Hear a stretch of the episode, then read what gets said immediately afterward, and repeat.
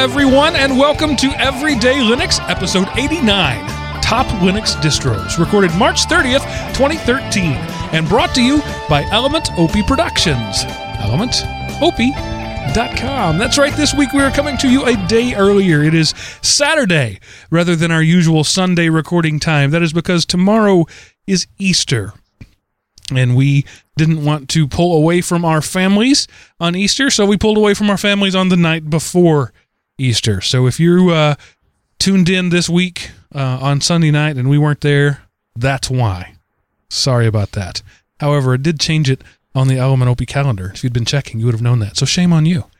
That's right. Shame, shame, shame. And sounding so Everybody so knows good, me. sounding better than ever, is the command line godfather, Mr. Chris Neves. Chris, why do you sound so awesome? Because we got some new microphones coming, and this is awesome. That's right, baby. The Barry White voice. Yeah. That's right. Thanks to our very first sponsor ever, and I'm going to give them a free plug because I like them so much LinuxAcademy.com. Uh, they sponsored a show a couple of weeks ago. I took the check, actually, the PayPal they sent me, and I sent it straight to the guys and said, upgrade your gear. And uh, Chris has. Seth is is on its way. Hopefully by this time next week, uh, he will sound all sweet and dulcet and and beautiful. But uh, if you're a, if you're a, a podcaster out there, check out the Audio Technica ATR 2100. Did I get that right, Chris? I think so. That sounds about right. Um, you can if pick them if. I could reach the box, I could tell you, but I can't reach it from here. It's a combination USB XLR mic, so you can plug it into a mixer or just straight into a computer. Uh, it's it's the uh, the uh, Audio Technica M4000 is a mic I've been using for a long time. Uh, uh, early on in the shows, uh, uh, Sean still uses one on the Tightwad Tech. Uh, Aaron uses one on One Meal One Workout. They're cheap mics. They're they're between twenty five and thirty dollars. And and this mic has the same head, good solid head. It's a replica of the Shure SM58 uh, on a on a body with a USB slash XLR plus a built-in headphone jack. So it's really great uh, for podcasting for peanuts. So for sixty bucks or so, you can pick this. I think uh, uh, I sent this uh, a stand, a pop filter, and the mic for seventy dollars or less, wasn't it, guys? Something like that. It was Yeah. close. It was right around there. Yeah. So it's uh 65. Six- 65 there you go so check that out if you're into recording at all and uh, and you too can sound like chris That's Wow. right. so happy easter everybody uh or happy um celebration following the spring solstice spring equinox of your choice whatever uh I- But um. I'm not even going to try to be all inclusive. It's Easter, dang it. Um, so we're, uh, and actually, it's only, it's not the spring equinox in the southern hemisphere, it's the fall equinox. So, yeah, it's, there's no way to be um, entirely non descriptive, uh, non discriminatory about that. Anyway, uh, so my family, uh, this is our first Easter here in Georgia. We don't have a lot of traditions. Uh, it's not a big family thing for us. We will just hide Easter eggs over and over and over and over again. That's what we do. My girls find them, we hide them, they find them, and by the end of the day, the, the quote unquote hiding is just me walking out the front yard and dumping the bucket out, saying, "Okay, go find him." what do you guys do for Easter? Well, um, we've been doing the same thing for a couple of years now, where we have a bunch of uh, a couple of our family friends come over with now families of their own now, and so I think this year we're going to be boiling up.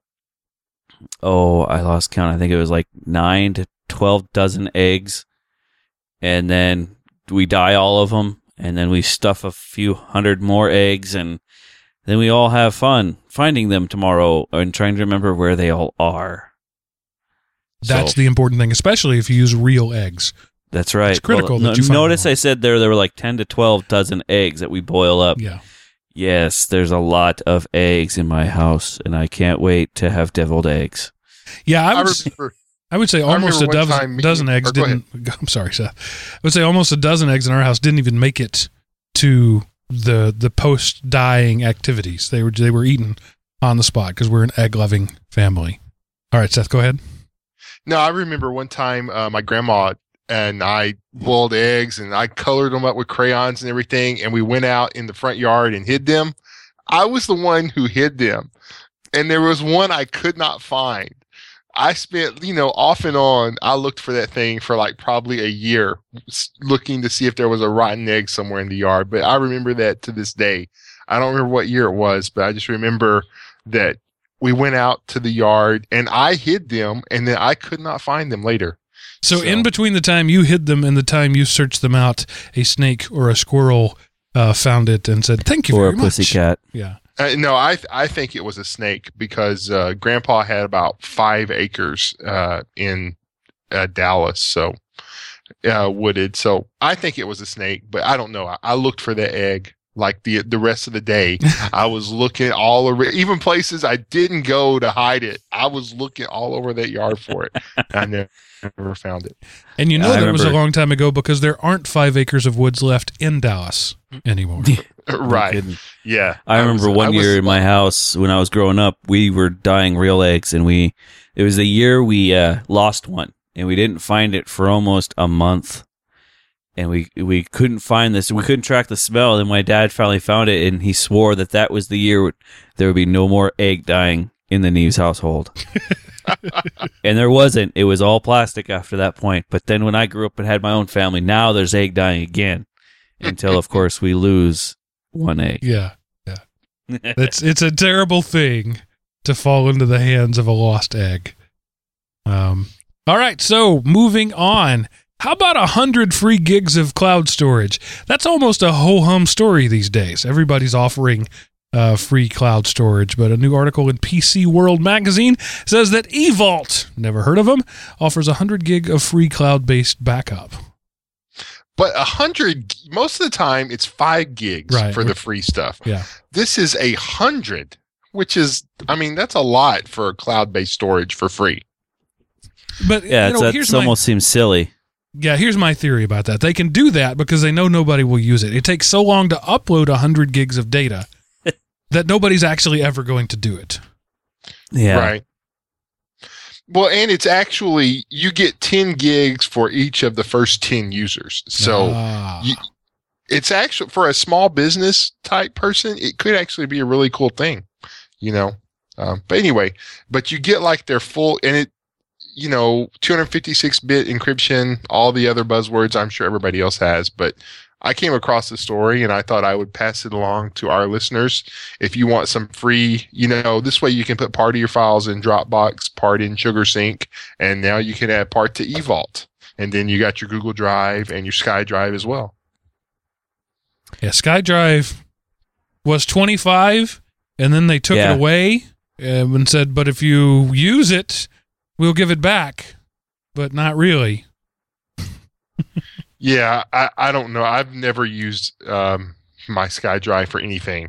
I just said, leave me alone. I only want to use my Hotmail. Yeah. I'm still mad at you for buying Hotmail. It's still not as good as when it was owned by the other guy.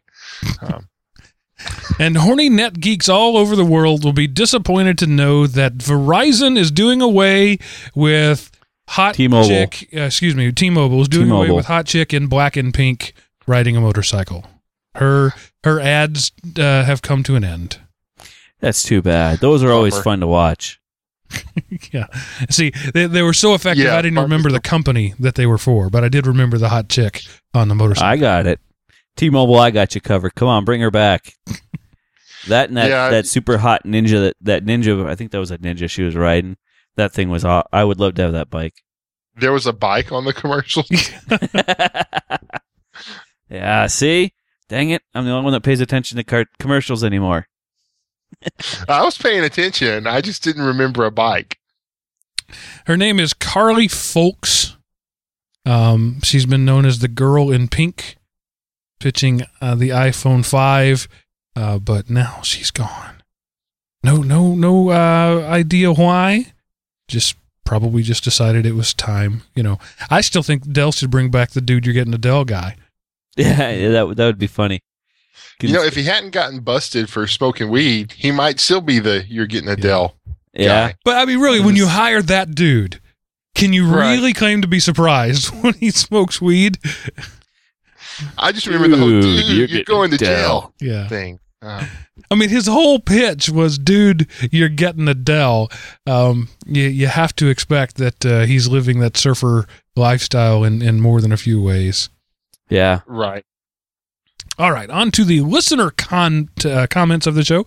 By the way, I made uh, um a plea last episode for uh, uh, feedback, saying we want to do an all feedback show. I almost have enough for a whole show, not quite. Keep them coming, ladies and gentlemen. I say ladies, but it's been pretty much 100% gentlemen. Uh, some ladies would be nice too. Uh, but anyway, uh, good questions, good comments. Uh, uh, it's going to be a good show. I just don't quite have enough to pull it all together yet. But this show, uh, excuse me, this comment um, needed to be addressed right away. A correction from our go- good friend Mr. Dowdle, referring to our talking about Revolution OS, the movie that is the oldest torrent on the Pirate Bay. I commented that that that it is obviously a pirated thing because it's not available for free anywhere. And uh, Dowdle corrects me. He says, just a comment about Revolution OS. It's available on YouTube and has been for some time as the whole movie and in pieces. I'm guessing the creator, who personally emailed me when I mentioned publicly we were going to watch it at a meeting, realized that having it out there will lead to more sales. I bought the DVD, and a few members in our lug bought a copy. Since it's about Linux, some people will just buy it so they can have a good copy and give the creator some money back. A lot of people won't buy it. But given the fact that it came out a long time ago, I'm sure his new sales would be completely flat without people sharing it. So I stand corrected. It is, in, fa- uh, in fact, available for free on YouTube. There you go.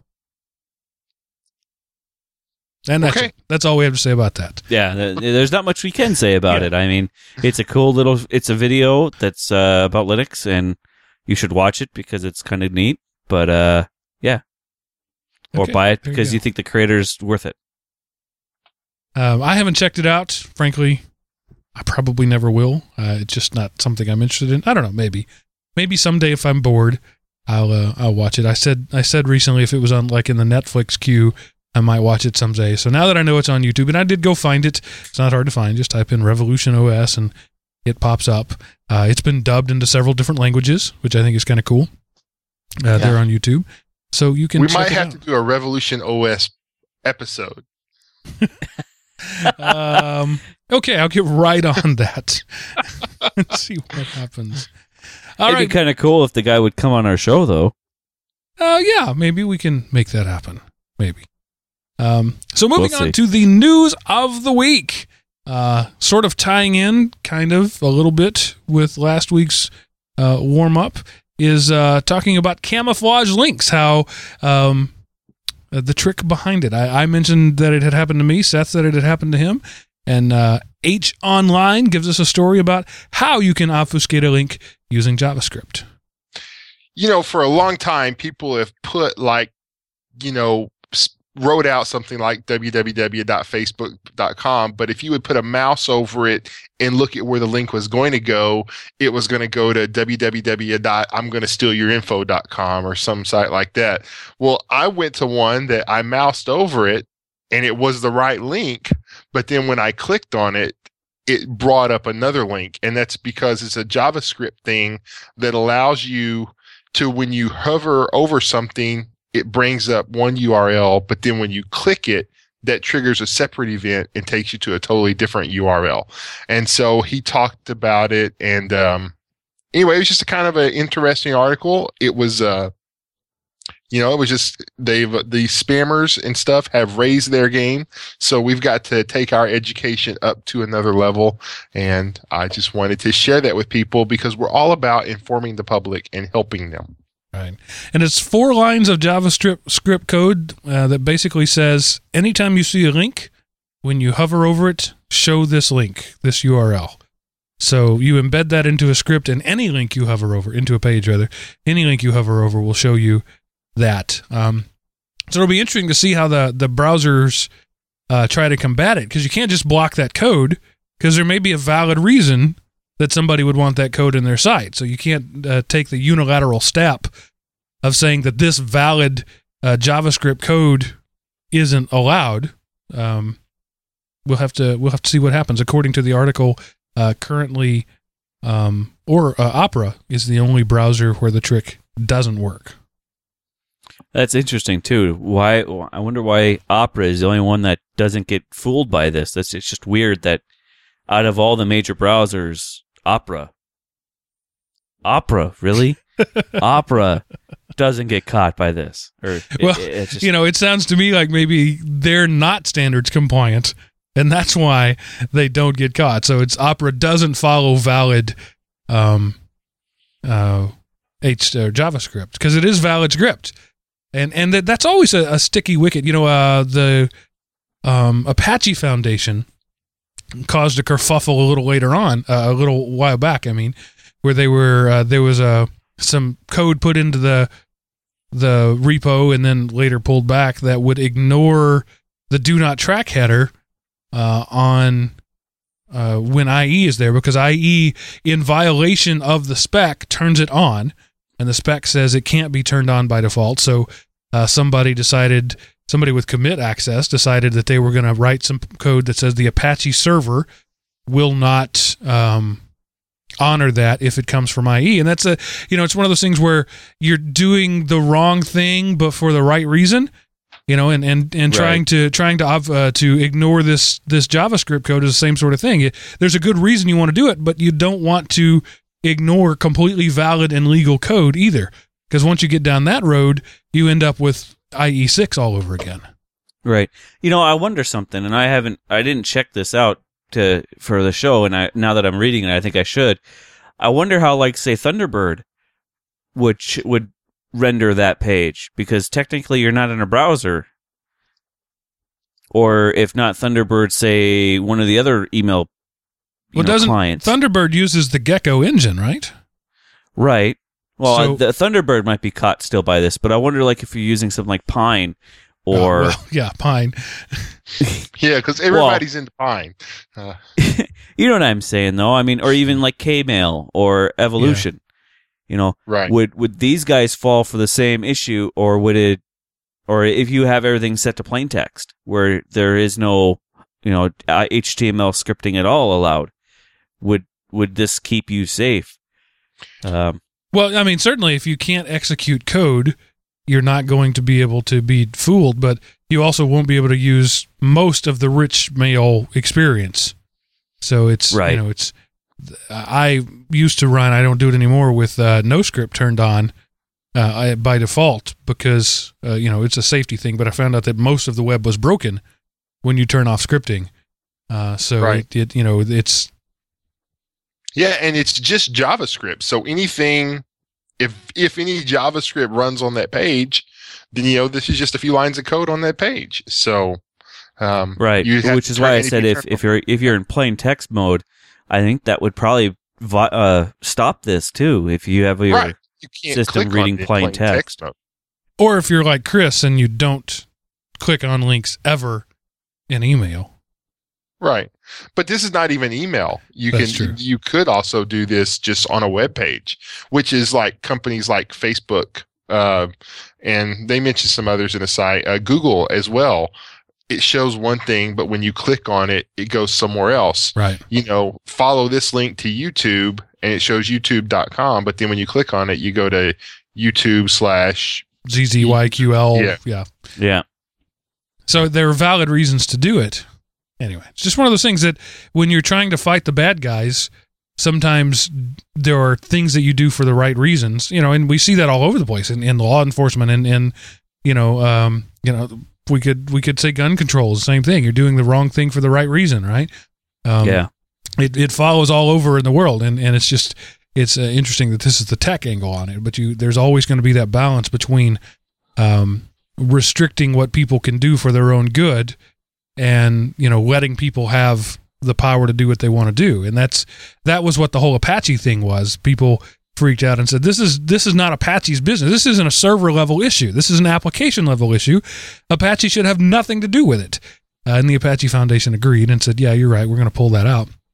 Uh, but that you know that's the whole Windows versus Linux things, right? Windows wants to do things for you uh, to keep you safe and to make things easy, and then that's what gets it into trouble because it makes decisions for you, and, and people can exploit that. So there's always this balance between letting the user do what the user wants to do and protecting the user from what the user wants to do.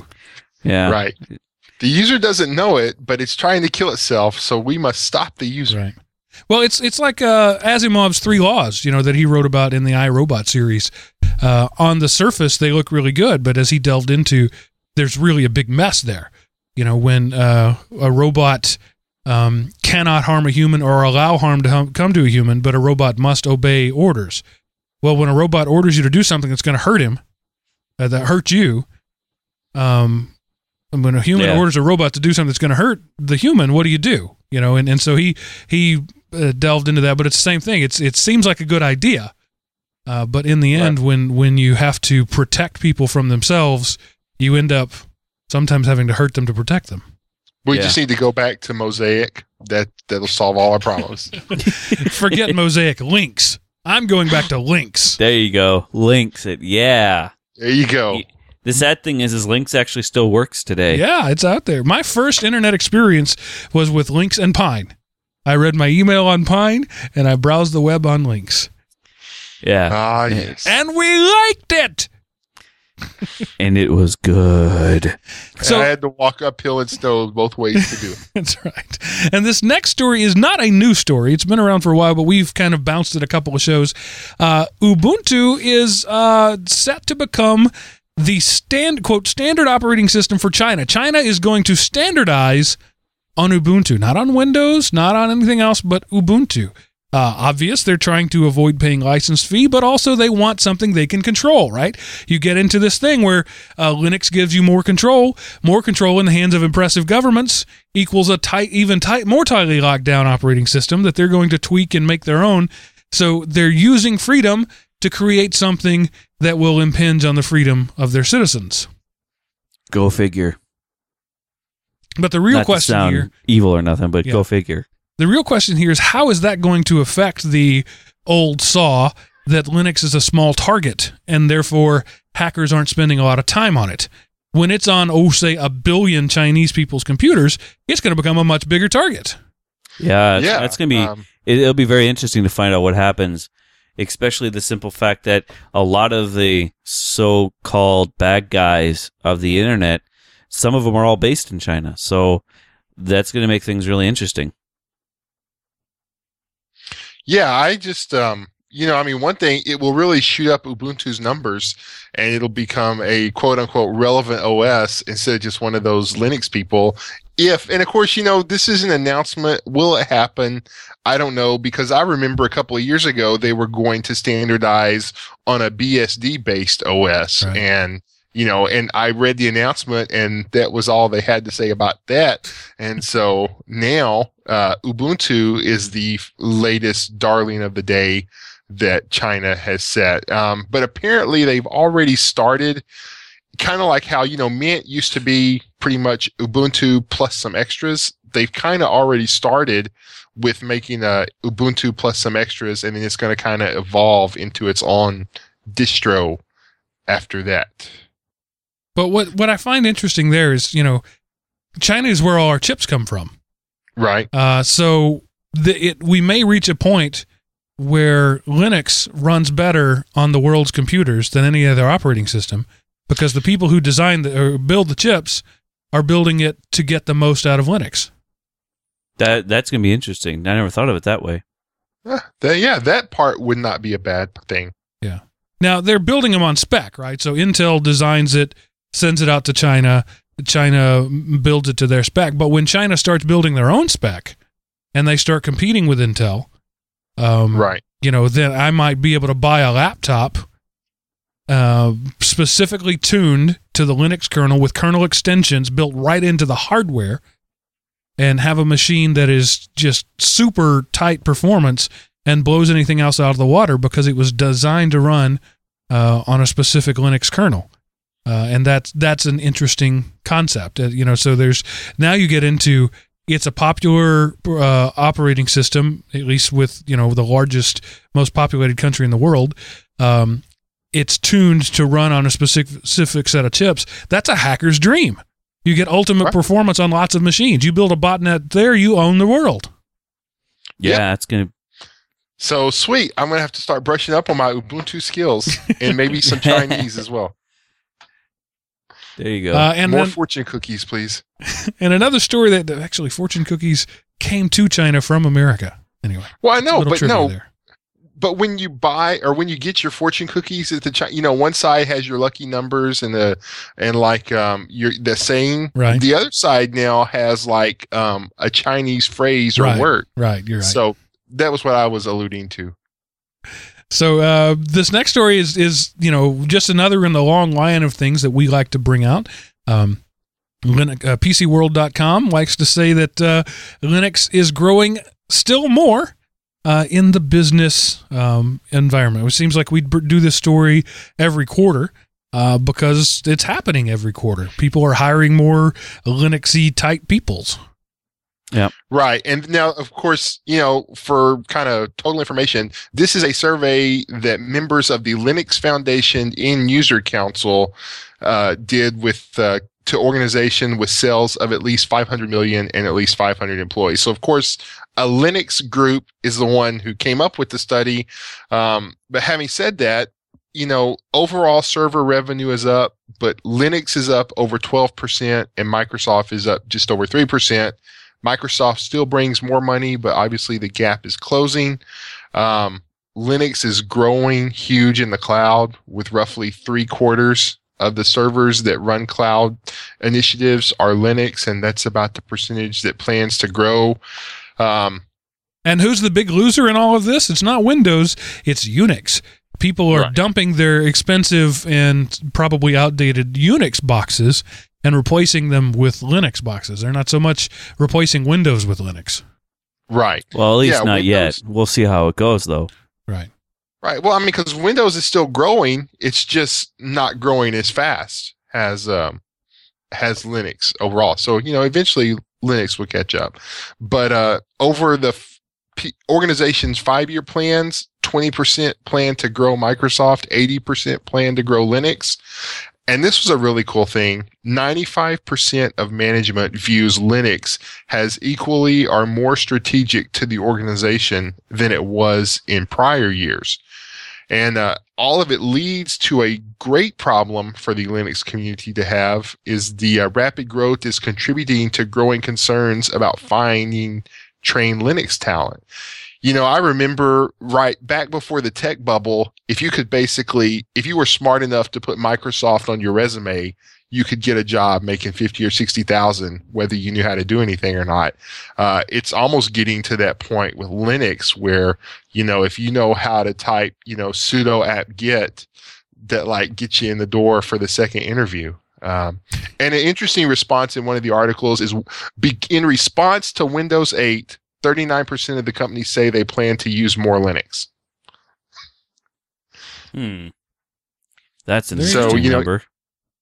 If you totally have to retrain everything you had, you might as well retrain on something that's not going to cost you anything versus something you have to pay for to then turn around and pay for training. I yeah, guess I mean the- that makes sense. That's it's it's that way no matter what operating system you train to over to. If you're training over to Windows 8, Mac, or even Linux, it, you're spending the same dollars. So why not save a little money on the licensing end? Linux for the win! Yes. Another win in the, the world of the patents. Uh, Texas, my home state, Seth's home state, is finally not a bunch of idiots when it comes to patents. There's a particular court, the uh, 94th court, I think it is, of, of Eastern Texas. There, there in East Texas, uh, it's a federal court, has been known as very friendly to patent plaintiffs. So when somebody wants to bring a patent lawsuit, they generally bring it in East Texas uh, because the judges there tend to be loonies. Um, but there, there are a couple of them who've stepped up and, and struck a few things down. Uh, by the way, East Texas is that's where I'm from. That is my home ground. As as is yeah, Seth. too. Yeah, so when, when I say they're loonies, uh, I say it with, with love in my heart, but also with a lot of experience to back it up. Um, Yeah, y'all can't call us loonies because you only see the stupid stuff on TV. We can call ourselves loonies Yeah. because we see it every day. And you know, it's a case where you got a bunch of farmers making decisions about patent software patents. And anyway, uh, for the for the not the first time, but recently, uh, a judge said, you know, this is pretty stupid. Uh, and in his uh, pretty uh, simple Texas way, he called it an absurd patent. He said you can't patent math. So uh, a patent troll, according to the article. Um, which is written on the uh, Electronic Front- Frontiers Foundation website, called Uniloc, sued Rackspace uh, for providing uh, Linux-based servers. Red Hat, which surprised the, supplies the servers to Rackspace, stepped up and and the defense. And and here's the thing: the patent was for quote a method for processing floating point numbers. And after all the discovery and everything was done, the judge said, "You can't patent math. Get out of my court." Well, Yeah. good for the judge. Yes. I was going to go patent arithmetic and basically sue every college and school in the world uh, had that pass. You know, you can't add two numbers together. Imagine Walmart every time they ring up a thing having to pay me royalties on adding prices together. That would be a great patent to have. Now, now, just let's be fair about this. All right, this is not the court's fault. This patent Right. should never have been issued. This is a legal patent. It is issued. It was approved. It was handed out. There's a document that says patent number whatever whatever for floating for calculating floating point numbers. No. That's stupid. That is a patent that should never exist. A patent is supposed to be on a thing that exists not on a process. Process patents are stupid, but software patents, idea patents are even more stupid.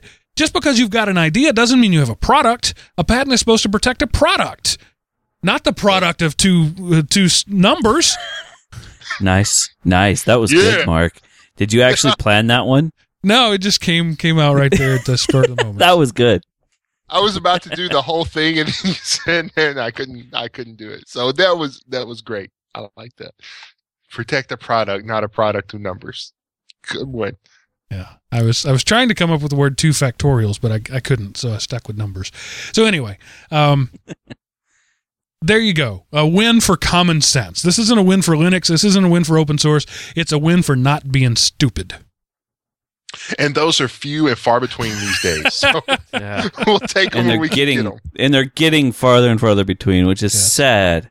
Yes. And uh, as in another BS article of the week, uh, this is not so much a news article, but something posted on Reddit. Seth, prepare your BS meter. Yeah. Um, somebody posted on Reddit, why does Linux detect hardware and emit volumes near instantly while Windows has to spend five minutes searching for drivers? And it wasn't so much that, but he went on to talk about how Windows is old, bloated proprietary software that can't bundle drivers, so it has to look, and Linux is lean, mean, it has everything. You know, I just got to tell you, people, if you're going to get online, let's be real if you have seen the latest version of Windows, Windows 8, dude, Windows 8 flies through stuff like this at least as fast as the modern Linux distros.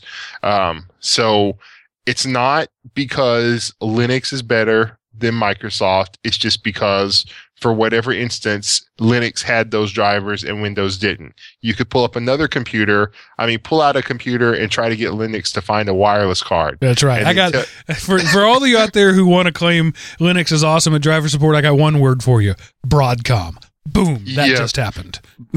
yeah. I, I was gonna to say drop- sound drivers because how long did that take before we had sound drivers that worked every time? Yeah, I had to drop Un- or Ubuntu from my netbook because when they came out, I think it was with version 11, all of a sudden my wireless card, which had worked fine for two previous versions, didn't work anymore. And Ubuntu said, ah, no, we don't need that anymore. Um, so I had to go to another distro. So it's not Linux, it is one particular OS versus a particular driver. So come on, people, quit, um, just quit being stupid or us East Texans are going to come set you straight. Uh, and this is, you know, uh, while we just bu- uh, busted on Linux for uh, Broadcom support, uh, here's a little win for Linux. Um, how about this? When was the last time you rebooted your server? I bet it was longer ago than this one. That last rebooted September 23rd, 1996.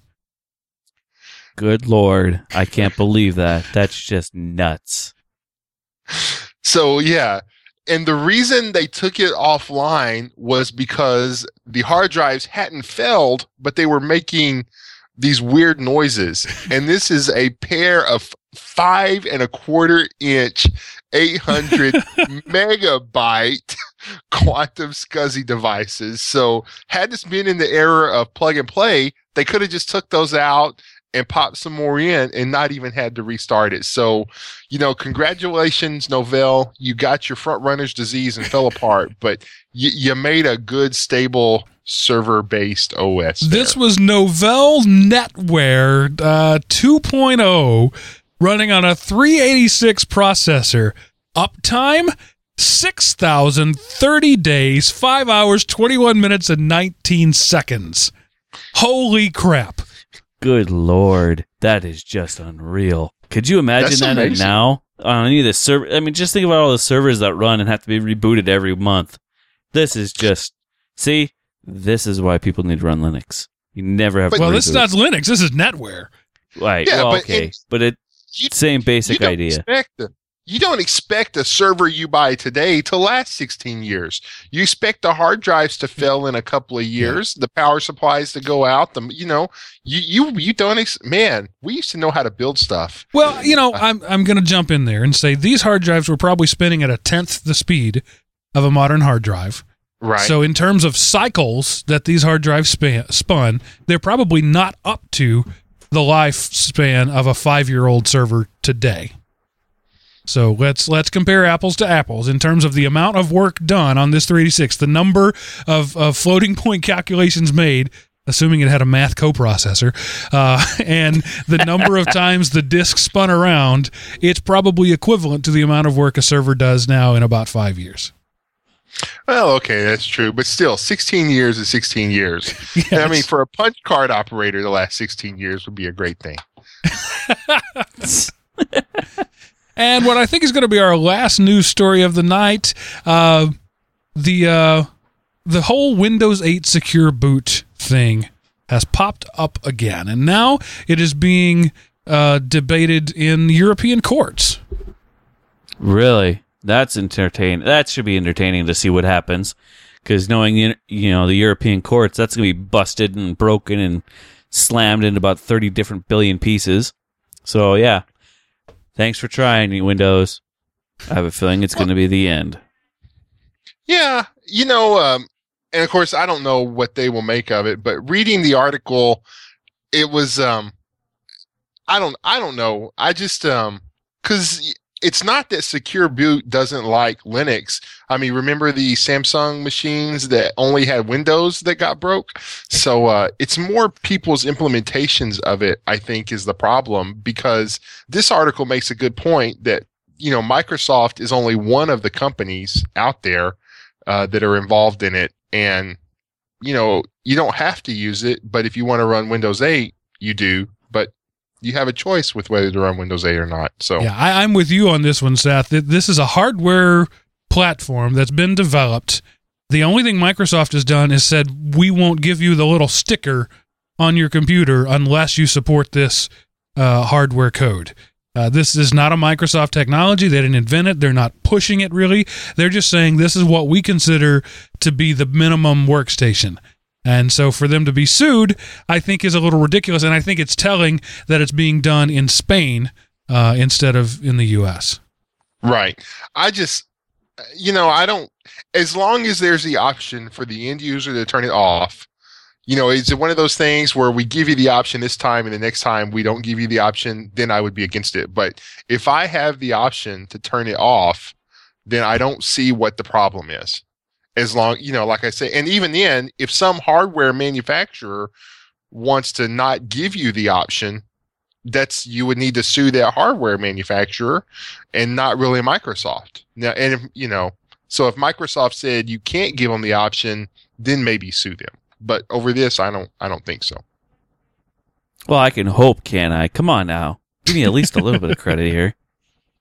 Uh, yeah. Sorry, I'm I'm basking in that East Texas win. We uh we don't want the stupid lawsuits around anymore. Here's my thing about Secure Boot or UEFI. I don't want it um, abolished. I want it working. You know, if it just worked, there wouldn't be any issues. The problem Right. is it's badly implemented. It does not work as designed, and it's being pushed out because Microsoft said you don't get our sticker unless you do it. Right. Yeah, I kind of don't like that Microsoft is the one who kind of controls the keys to it. You know, it should be some, or I don't even really know. Do they control the keys, or does this, uh, does the that consortium control them, and is just Microsoft's the biggest player in it? So You just have to have a signed, uh, according to the spec. All you have to have is a signed bootloader, essentially, and it Right. doesn't matter who signs it. It's just got to be a valid signature. That's the spec. The implementation is it's got to be Windows 8, and if it doesn't say Windows 8, it don't work. Um, and that's you know, so it's a it's hurriedly. It was rushed out there. It's badly implemented. It's not a bad idea. It's a bad implementation of a good idea. Yeah, and that's typical for any of these broken products when they come out anyway. You know that that just seems to be the norm lately is to rush something to market, not have it ready, and then fix it, and then eventually have it ready again. Yeah, and the now, basic that sounds like Microsoft right there. Yeah. well, the basic idea is everybody we sell to runs Windows. So as long as it works on Windows, we're good. And so that's why it can be something as simple as it, it reads a line to see if it says Windows. Oh, good. Then we're good. That's not UEFI. That's not how it's designed. It's not how it's supposed to be designed, but they're just trying to get something to market because there's, you know, when Microsoft wants to sell copies of Windows 8, uh, Intel wants to sell chips, uh, Dell wants to sell computers, and none of that can happen until they figure out a way to make it work. So really, it was just being pushed too soon. Yeah, and if they just realized nobody was going to buy Windows 8, so there was no need to rush the thing. Oh Take man, your time, I don't want to get it go down the. Windows 8 path. I'll bash that all day long. Yeah, um, it's it's the new Vista. It's the new Vista. Oh, it's worse. It's the new Millennium. The Oh. mistake edition. Yes, I was one of the few who f- who shucked out full dollar for that one. Hundred and twenty eight dollars, I think it was, for my copy of Windows ME, and I regretted it to this day. I, I want my money back, Microsoft. Shame, shame, shame. I, I just remember I was working in a call center and this person called in who had Windows Millennium and I was looking for resources for it. So I went to the official Microsoft Millennium support site. And the one and only article on that website was the top 10 reasons to upgrade to XP. Nice. That was the only, the only support Millennium had was this is why you should upgrade to XP. Here's what we That's have to say about Windows Millennium. Buy XP. Thank you. That sounds like Microsoft to start right there. They should have just renamed it Windows XP Beta. Uh, Yeah.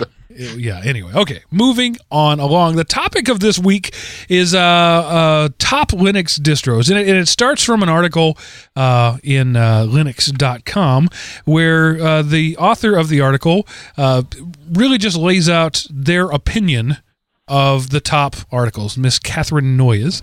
Um, and it's not really, it's very subjective. Everything about it is subjective. But I liked the idea of it.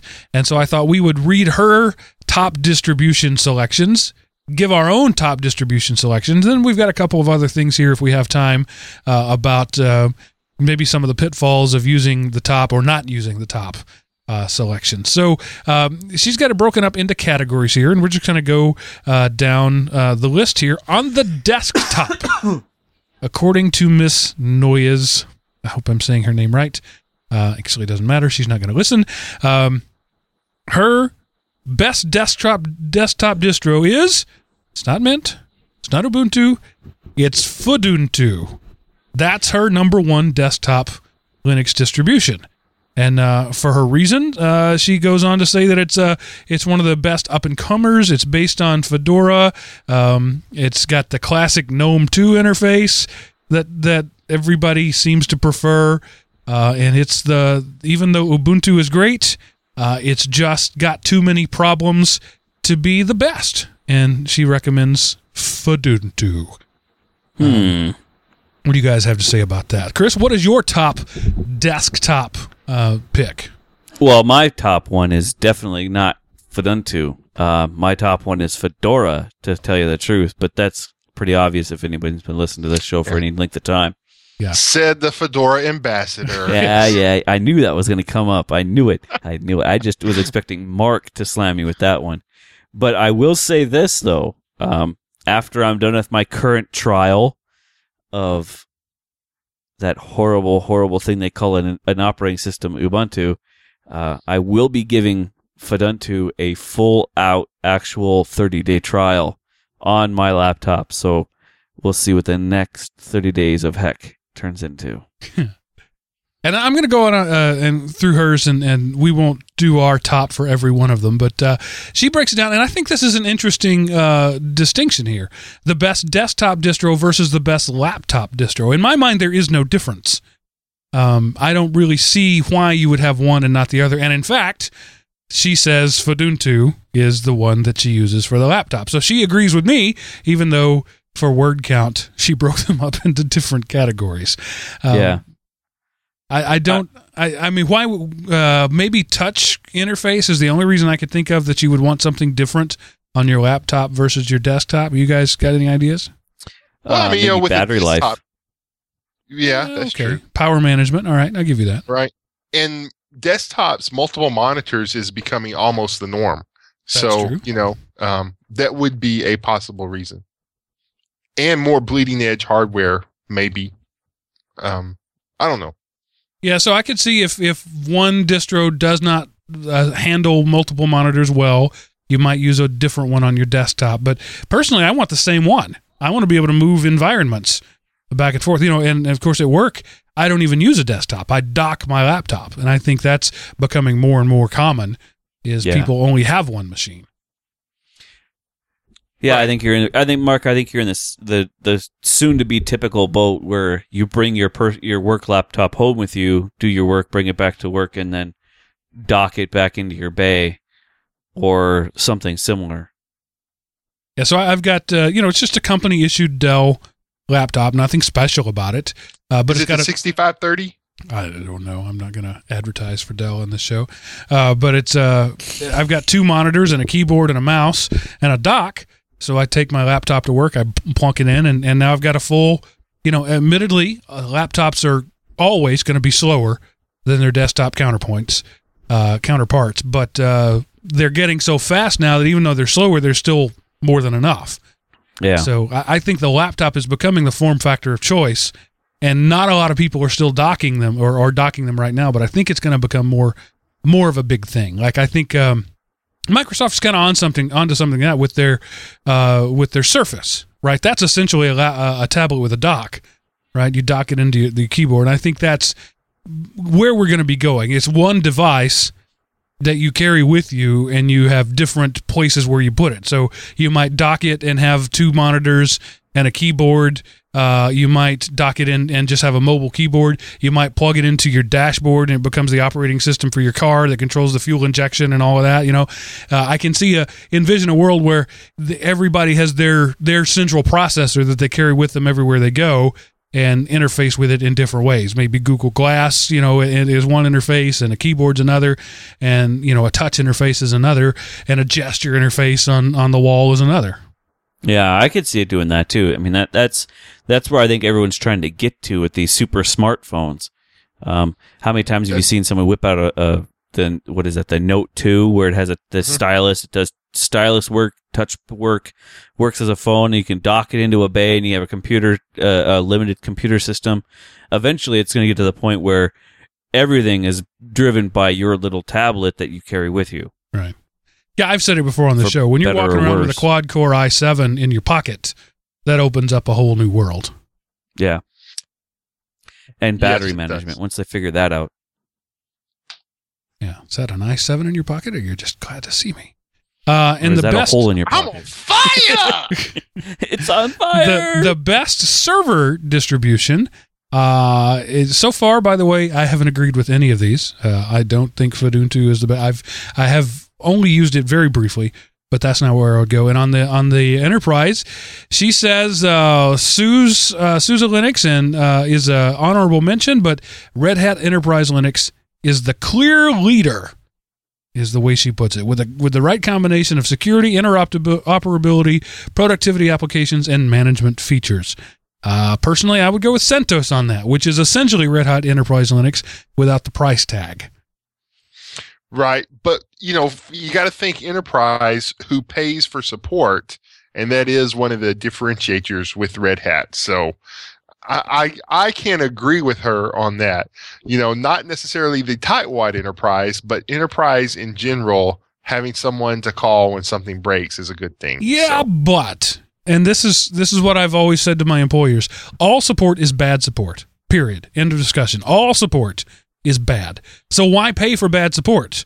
That's why you're paying me, Exactly. right? because you can pass the buck. Well, we've contacted support Yeah. and they're not doing it. It's Yep. not my fault. We've got a support ticket in with Red Hat, so I'm going to go back to my mahjong. Thank you very much. That's right. Mahjong, Facebook man, you, you need to upgrade to post Doom or something. I don't know. It's the first thing that came to mind. Leave me alone. Um, and uh, for the best security enhanced distribution, all right, really, I think you're just padding your word length there for your article when you have a best security enhanced distribution. Uh, but I totally agree with this pick, by the way. Backtrack Linux is the way to go if you want super security. Um, and really, it's it's for pen testing more than anything. It's it's for testing other people's security more than it is you being secure. Yeah, I I would don't say this isn't security enhanced. This is security penetration. Yeah. Um, and actually, it's not called Backtrack anymore. Just so you guys know, uh, they, they've changed their name. to what? I don't remember off the top of my head. Well, backtrack and find it out. But Uh, let's see. Wait a minute. It's still Backtrack 5 R3 is the latest thing on their website. So yeah, no, they're it, it's going to be on their next. Re- I think their next version of releases. Um, they're changing their name to something else. Um, it was up on. Oh, I can't remember what other. It was another Linux podcast that brought it up. I'll have to see if I can find out what they're going to. But Chris- yeah, they're Oh, changing their Chris- name to something else. there Cal- are no other Linux podcasts. I don't know what you're talking about. There is only Ha one. There can be only one. Okay, Kali Linux. That's it. Oh, that's, That's a it. better name. Kali Linux, really? Yep. Well, they're that's trying the to new name. compete with Katana or Katana, whatever it is, All right. which I don't think I don't think Katherine has heard about um, because they're another pretty good one for pen testing and all of that. Uh, Yeah. Okay, and moving on. Best media distribution. I totally don't get this pick at all, but I'm sure the literal net will let me know, as they always do. Arch Linux What? is the best multimedia distribution. A what? Um. I need a little help on that one. Yeah, Okay, I do too. it is so that one I don't understand. It gives you more computer cycles for the actual multimedia. Maybe, That's what she says maybe. too. Yeah, she says that uh, Ubuntu Studio, which is sort of the lo- logical contender there, um, has been named the best uh, distro. But for sheer power and nimble performance, though, the nod this year goes to Arch Linux. Um, okay. I- I'm okay. I don't know what I, I'm to say about lost. I don't understand. Someone please enlighten me because I could think of other ways than Arch Yeah. for multimedia distribution. Um, uh, yeah, uh, I'm a I'm a loss at this one. All right, moving on. Best multimedia. Oh no, I just did that one. Best gaming distribution. Finally, she does one somebody's heard of. She says that Ubuntu is best for gaming largely because of uh, support, uh, the widest range of software support and driver support. And I totally agree with her on that one. and plus um you know this came out a few weeks ago and i think at the time steam was only officially released on ubuntu so that would be a big uh, notch in their cap that now is more passed around to the whole linux community so Yeah, and say it's widely open now to any distribution. They they they've changed their license so that way anybody can repackage their code and and distribute it. So So there you go. Those her seven top uh, de- best distros. So Chris in the notes there. What are your top seven?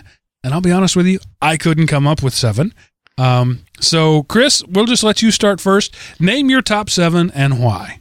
All right. Well, for me, um, I was just going off of the top seven that I would normally pick from if I were to to to spin up a new machine. Um, I would definitely go through these ones. These would be the ones I would look at first. Fedora is number one for me. Uh, Mint is number two, just because it's um, Ubuntu driven. It, it, has the best support, like she was saying. Uh, next to that would be OpenSUSE. Gotta love my OpenSUSE. Uh, the, their newest distribution kicks butt.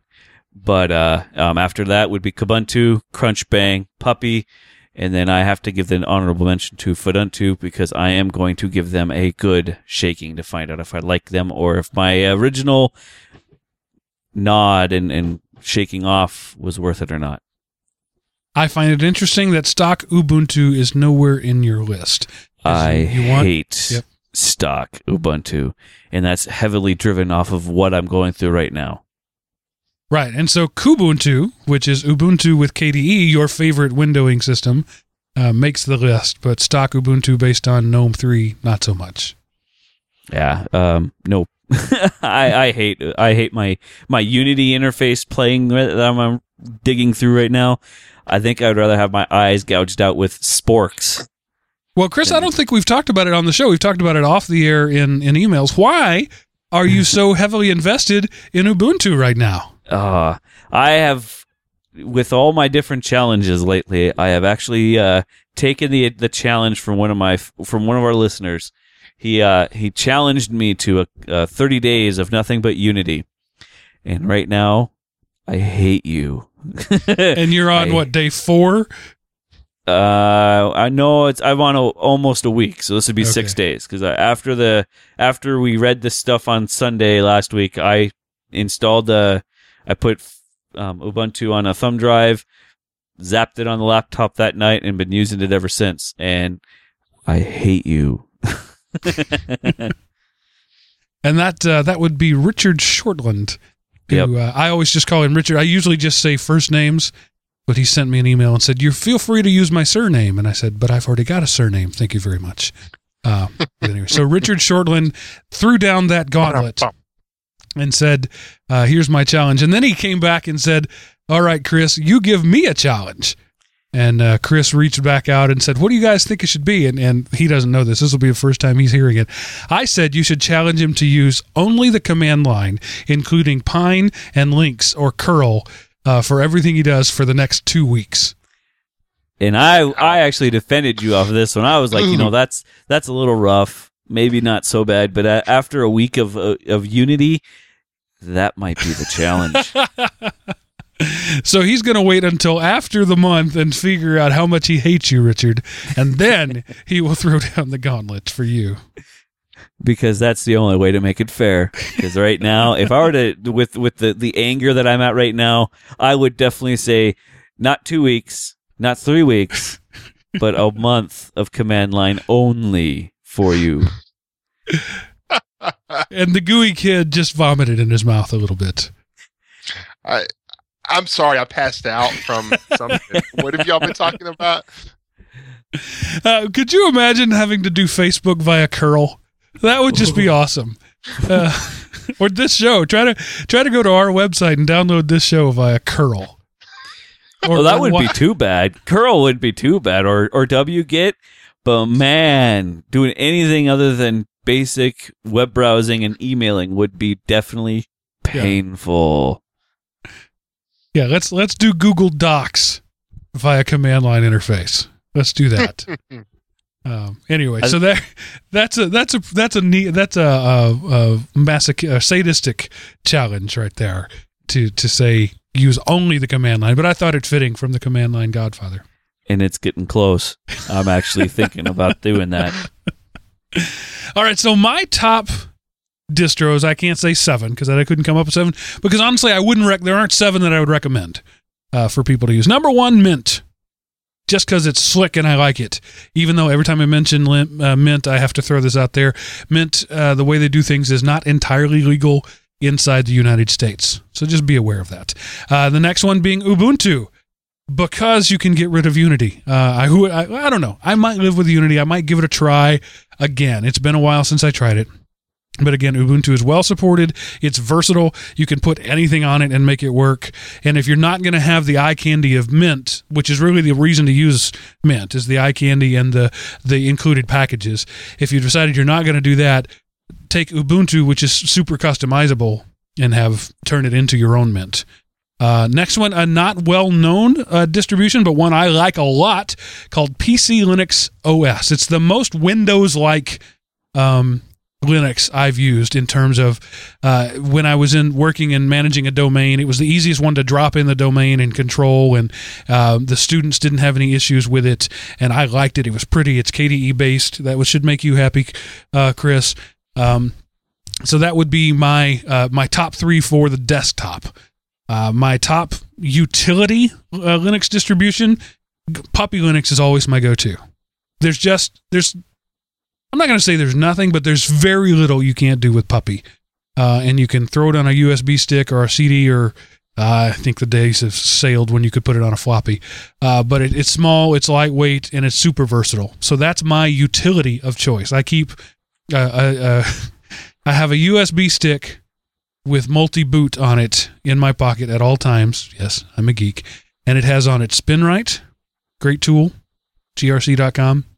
SpinRite's um, awesome. I worth every it. penny. Yes. Uh, that, and that, that that tells you how good it is. Yeah, I shelled yeah. out money for it. all three of us paid for it. That's how good it is. Uh, so SpinRite, it has a copy of uh, uh, Ubuntu on it, and it has a copy of Puppy Linux on it. So those are the the three things that I can fix pretty much any problem with, uh, if I need it. Um, and then for the server, in my world, uh, CentOS is king.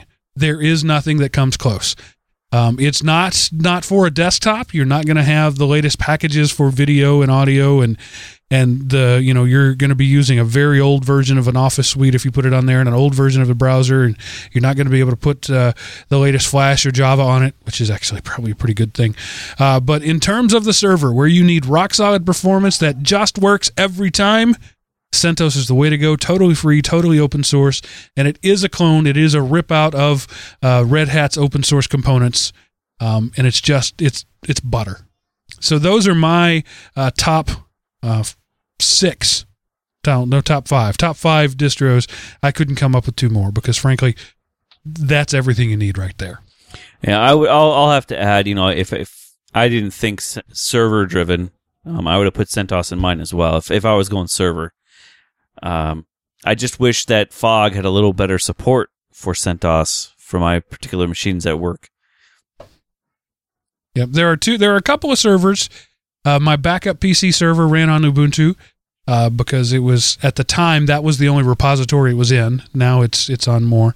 Um, and my Fog server ran on Ubuntu, but everything else, pretty much, I think was was straight up. No, I had a Kaltura. I don't know if you've heard of Kaltura. Um, it's kind of it's kind of old now and hasn't really moved forward that I know of. But it's a it's think YouTube on your own box.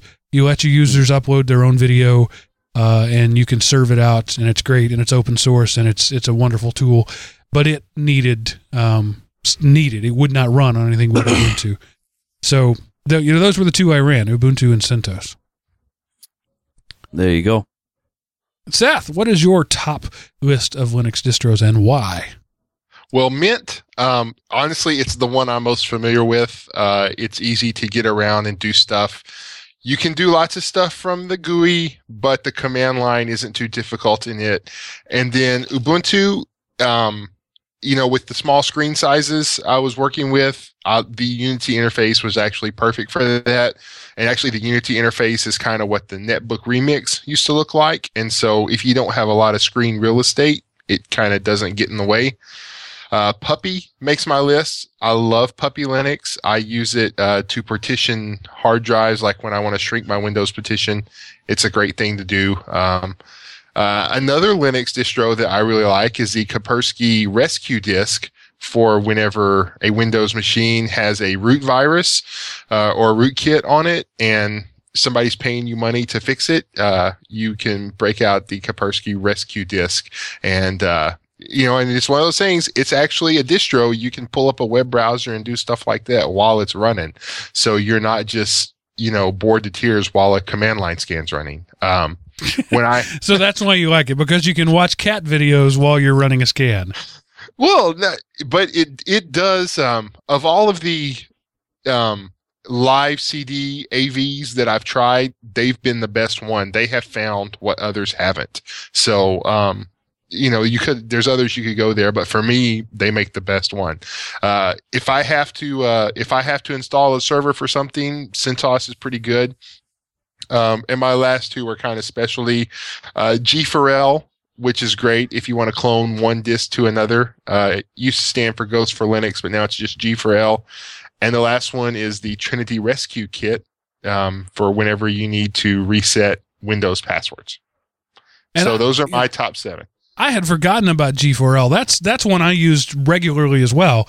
Uh, of course, we used Fog for enterprise stuff, but for one-offs, uh, G4L is a great tool. It um, it can clone disk to disk, like you two you got two disks in the machine, same machine, or it can push an image up to an FTP server and pull it back down.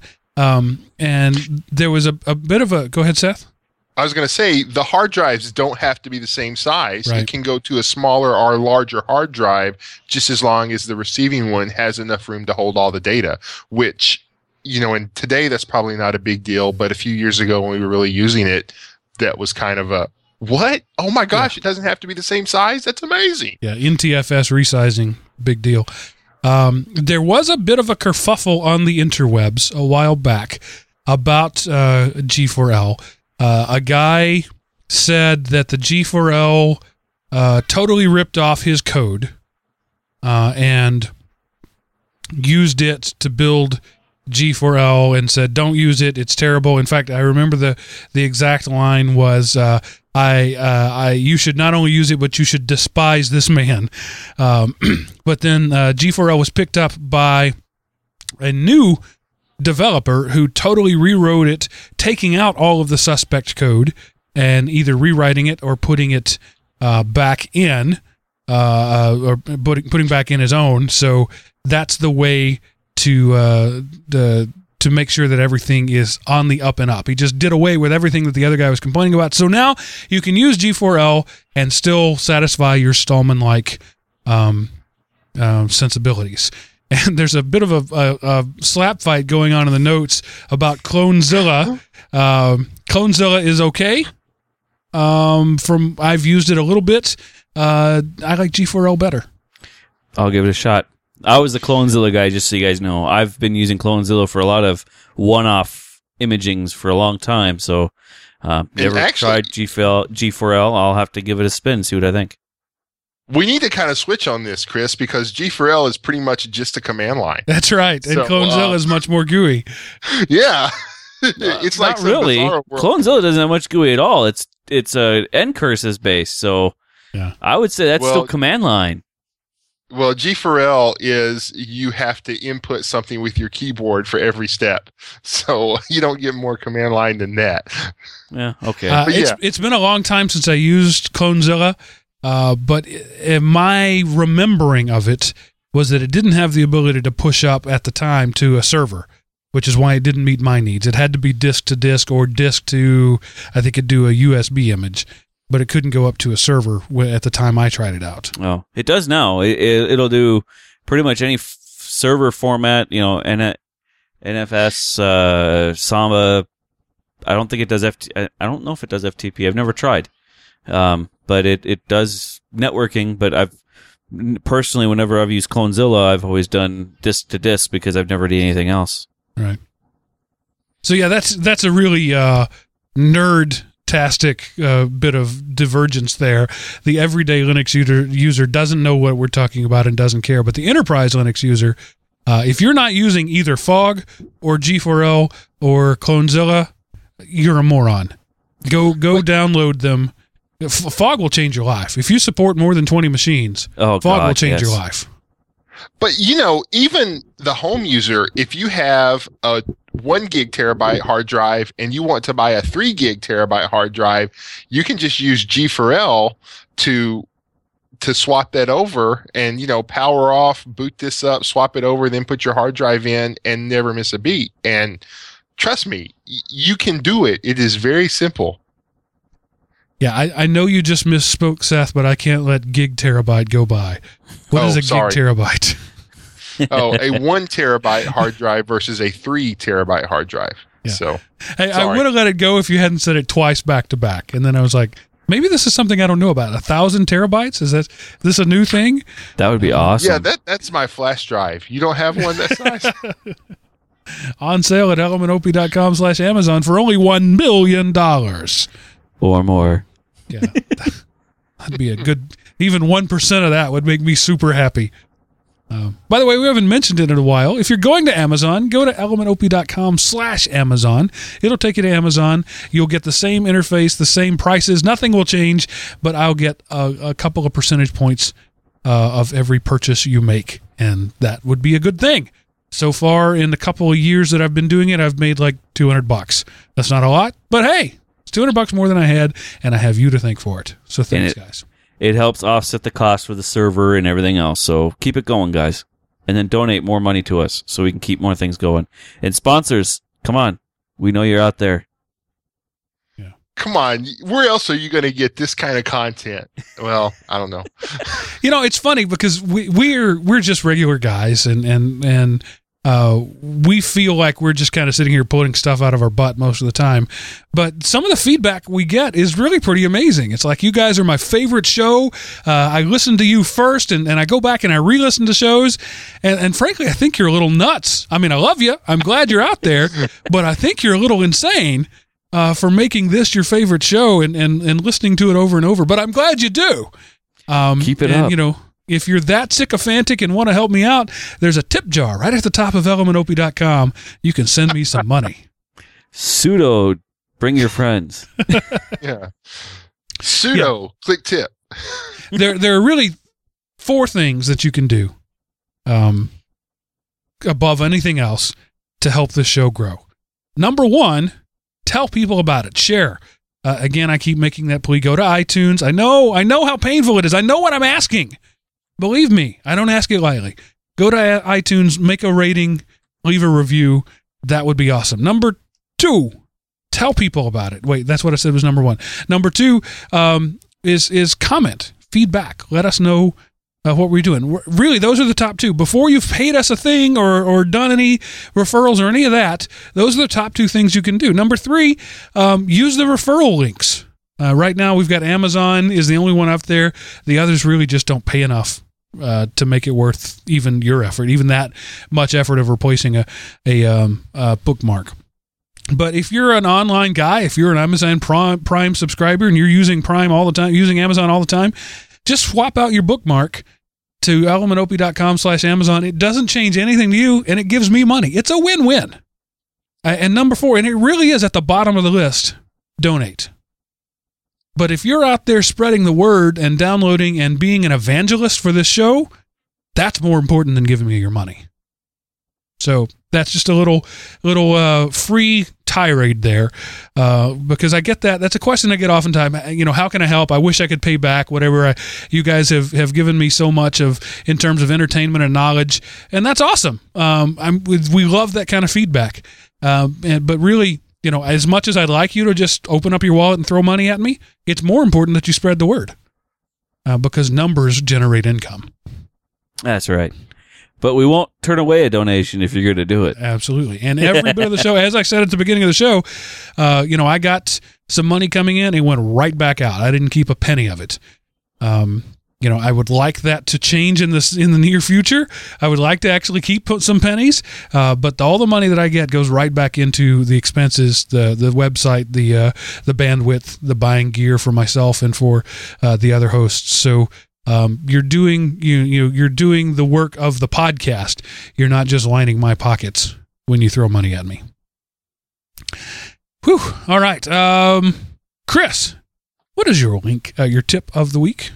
Well, this week is more of a link because I found it and I kind of laughed when I found it because I'm a Vim guy and this is a Vim thing, but it's a way to learn how Vim works. So, uh, without being driven through a command line, Um, it, it it's turns it into a game. So you you learn the the commands of Vim with a game, and it's all web driven. It's kind of funny. It's vim-adventures.com. Um, so what you're saying is it's a brainwashing site, Chris? Did I hear you correctly on that? Kind of. Uh, but it, it, it's one of those things. If you're trying to learn your command line and you're trying to learn how Vim and Vi work, this is a good way to learn the commands. You know how to move up and down, back and forth, jumping forward and back in text, uh, without having to try and memorize things because they turn it into a game. And we all know that games teach people things, or at least that's what the schools are trying to push down our throats. This this makes me sad. the fact that this site exists makes me sad. I, I I need I need Prozac now. oh come on, it's not that bad. It's just it, it makes me sad. It's called G edit people. It's not that hard. G and the word edit. And you don't need a game to learn how to use it. There's a mouse and a keyboard and you clicky typey. But that's if you have a, a, a desktop environment to install. If you don't have one, or your desktop environment is broken, this works. But you have you can't do it with your mouse. What's up with that? Uh, seriously, if you really are just forced to use the command line, Nano is a million percent better than Vim. That's all I, I think. I, I, think Nano and Vim and what is it? Emacs. Emacs. It, it's it is the trinity of the holy war. That's so right. I don't. I don't think I we should invoke that. the holy war upon our show just yet. Emacs sucks. and there he goes. Let the hate rain down. That is All Mark right. at. That's right. Mark at elementop.com. Seth, what is your uh, link of the week? Your weird stuff, your uh, backyard bowling alley link of the week. Okay. Well, this time um, I just posted a link in the chat room. It is Crazy Rabbit. Uh, you just uh, click on it and go there and uh, click on the rabbit. That's all you got to do. Okay. Thank you. By the way, one dimensional Tetris, I let that sucker run overnight and still couldn't get the high score. I don't know Really? how that dude did it. He must have been playing for seven years to get that high score. But have you gone to the website? Did you uh did you click on the rabbit? No, I haven't. Uh, Oh, well you have to. It's uh it only takes a moment. Okay. Well, I was sort of in the middle of doing a show. You may have heard of it. It's called Everyday Linux. But then you could do you could comment on my link. It's part of the show. It's it got my whole section. Seth's link. Okay. So Maybe click, you've heard of that? click on the rabbit and you get a carrot. And then what? And then he grabs your cursor and you throw him around because he thinks I- it's a carrot. Anyway, I just thought it was a nice That's like 45 seconds of radio time that nobody will ever get back. or more.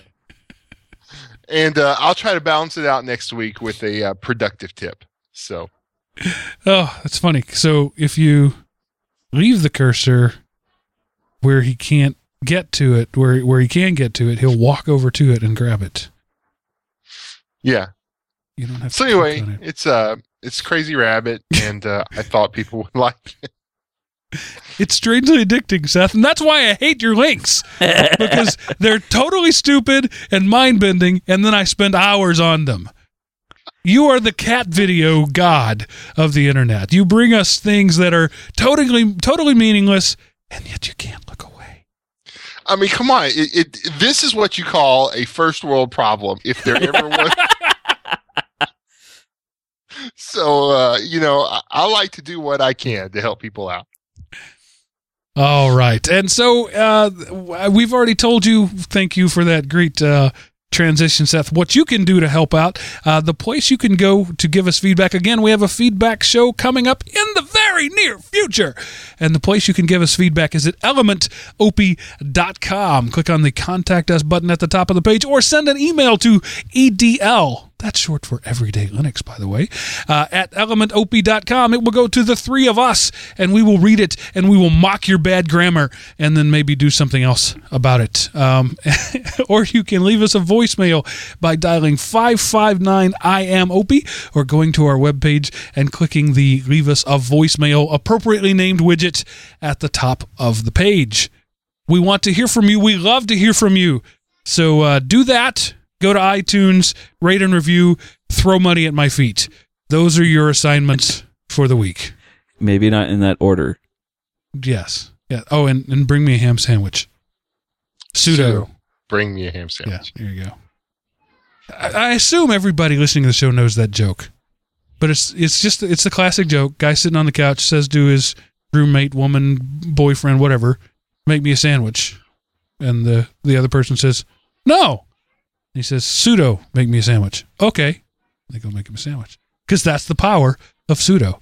If That's you're in right. Ubuntu and you say reboot, it says no, and you say sudo reboot, and it says system is rebooting now. That's right. Because sudo rules all. One command to rule them all. Uh, guys, thanks for being with us. As always, an enjoyable time was had by all. And by the way, we might accidentally have learned something in the process. Um, What? Thanks What? for the for the Linux Ghost and a few others uh, being in the chat room. Uh, and for the handful of people who watch live, you can do that ordinarily Sunday nights uh, at uh, 8 p.m. Eastern Time. And uh, check us out. We're we're much better looking on audio, I'm afraid, uh, but at least you can see the, all the weirdness yourself. that goes on. Yeah, I no, I can speak for you just as well on that one, Chris. I have no no issue speaking for you on that one. But anyway, join us live. We have a good time. There's usually a back channel discussion going on in the chat room that uh, we may or may not bring into the show because sometimes it is simply not worth airtime. Or appropriate. Yes, that too. Uh, we love having you. You're the reason we do this show. I hope you had a wonderful Easter, and please find all those eggs. And for now, that ends this episode of Everyday Linux.